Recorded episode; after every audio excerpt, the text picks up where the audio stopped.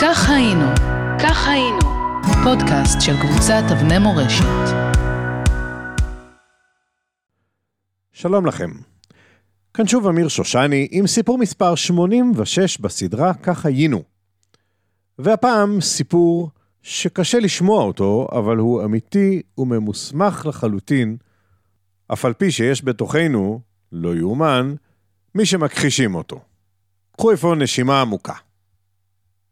שני אנשים מורעבים התייצבו בסלובקיה במשרדי קבוצת העבודה היהודית, שהיוותה אלטרנטיבה ליודנראט. שמו של האחד היה וולטר רוזנברג, ואילו השני ענה לשם רודולף ורבה. שבועיים קודם לכן עוד היו השניים אסירים מן המניין במחנה אושוויץ בירקנאו, והם נראו בדיוק כמו שאתם מתארים לעצמכם. אבל בפיהם היה מידע כל כך דחוף, שהם דחו כל הצעה לאכול משהו, בוודאי שלא לנוח, עד שידברו את דברם. הזהירו את יהודי הונגריה, הם אמרו. באושוויץ החלו להשמיש מחדש את הקרמטוריום. שומר זחוח פלט שהוא מצפה בקוצר רוח לסלמי ההונגרי שעומד להגיע. נרעשו השניים. לוח השנה הצביע על 22 באפריל 1944. זה היה בלתי נתפס. חודש עבר מאז פלשה גרמניה לאדמתה של בת בריתה הונגריה, לאחר שזו האחרונה החליטה לחשב מחדש את מסלולה המדיני.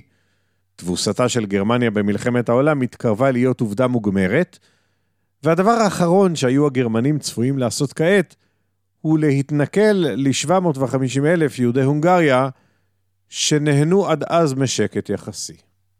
אלא אם, אנשי הארגון לא לקחו שום צ'אנס. הם הושיבו את שני הפליטים בחדרים נפרדים, ותחקרו אותם בדקדקנות. וכשהסיקו שהעדויות אמינות ותואמות, הכינו מיד דוח בין 30 עמודים, והחלו להפיץ אותו לכל מי שיכול היה לדעתם לעצור את השואה המתרגשת על יהודי הונגריה. כולל כמובן ראשי ועד ההצלה היהודי באותה ארץ. עשרה ימים קודם לכן, יצא לדרך מבצע צ'יקן 2, כשטייס בריטי קיבל רשות המראה משדה תעופה צבאי ליד ברי, באיטליה. אחרי 300 מייל של טיסה צפונה, הוא הדליק נורה ירוקה, ושני אנשים לבושים במדי טייסים בריטים קפצו מתוכו אל החושך היוגוסלבי. הם לא הכירו את שני הפליטים מאושוויץ, וכמובן שלא קראו את הדוח המצמית. משימתם הרשמית הייתה לחצות את הגבול צפונה להונגריה, למצוא טייסים בריטים שנטשו את מטוסיהם, ולסייע להם ליצור קשר עם כוחות הצלה הבריטים.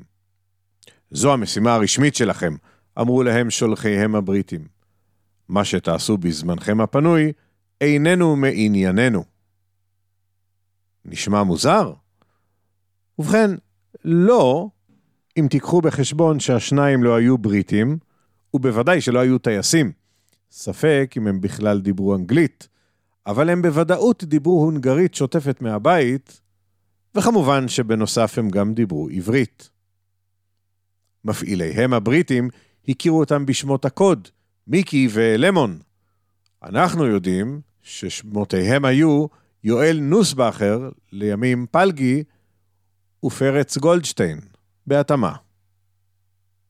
בן גוריון עצמו תדרך אותם לפני שיצאו לדרך, לגבי מה שעליהם לעשות בזמנם הפנוי. עליכם, כך הוא אמר, להכין את היהודים באשר הם שם. ביום שלאחר הניצחון יהיו כל דרכי אירופה עדים לזרם אדיר של יהודים הנעים לארץ ישראל. זהו תפקידכם. אתם הבנתם? הפרטיזנים שהמתינו להם על הקרקע בישרו על סגירת הגבול עם הונגריה. רק לאחר חודשיים הצליחו השניים לחצות את הגבול ולתפוס רכבת לבודפסט. בידיהם היו כתובות של חברי ועד ההצלה בבודפסט, שמצידם קיבלו הודעה מוקדמת על בואם, והתבקשו לסייע להם לעשות את מה שהוגדר להם כתפקיד לשעות הפנאי. השניים החליטו ללכת אל ראש ועד ההצלה, אותו הכיר יואל נוסבכר באופן אישי.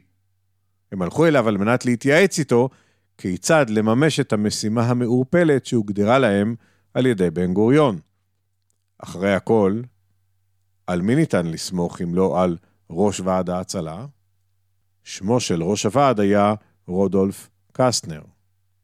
מה שלא ידעו שני האומללים הוא שבמהלך החודשים הללו הפך ראש ועד ההצלה את אורו.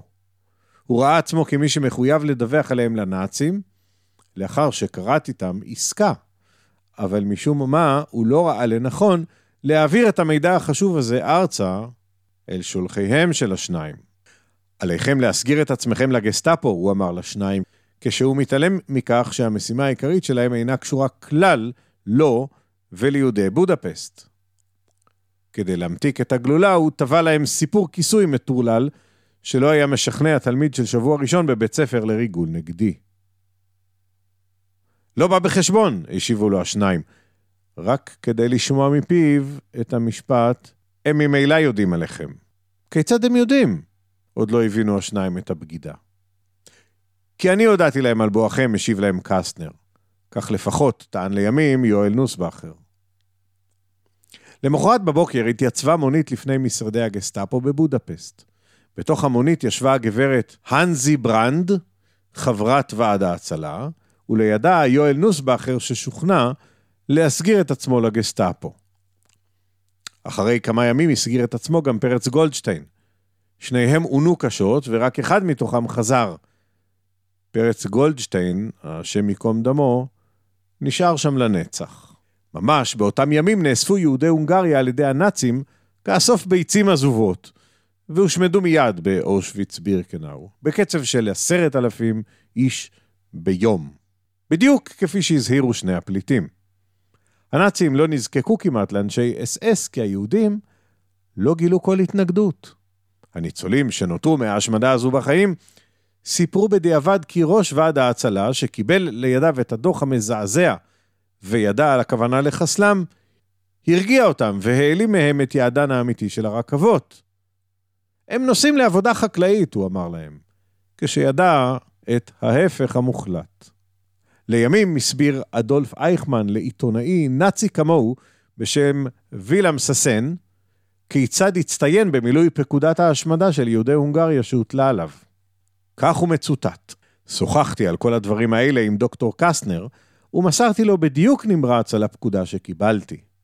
הוא הסכים להניא את היהודים מהתנגדותם לגירוש, בתנאי שאעצום עין ואניח למאות אחדות או אלפים אחדים של יהודים צעירים לעלות באורח בלתי חוקי לארץ ישראל. קסטנר העניק לי את השקט בבודפסט ובשאר אזורי הונגריה. הוא נתן לי את כל היהודים בלי שנורתה אף ירייה. מבלי שראיתי את ההפגנות הקטנות ביותר, ומבלי שהייתי צריך לתת למשטרה ההונגרית תגבורת אפילו של אדם אחד. אתה יכול לקבל את האחרים, הוא אמר לי, אבל תן לי את הקבוצה הזאת כאן, ביקש. את המסמך הזה, רבותיי, לא ראו השופטים שקיבלו ב-1957 את ערעורו של קסטנר. הפודקאסט הזה מוקדש לזכרם של 564 אלף יהודי הונגריה שהובלו אל הטבח בעיניים עצומות לרווחה, בעזרתו של אותו יהודי.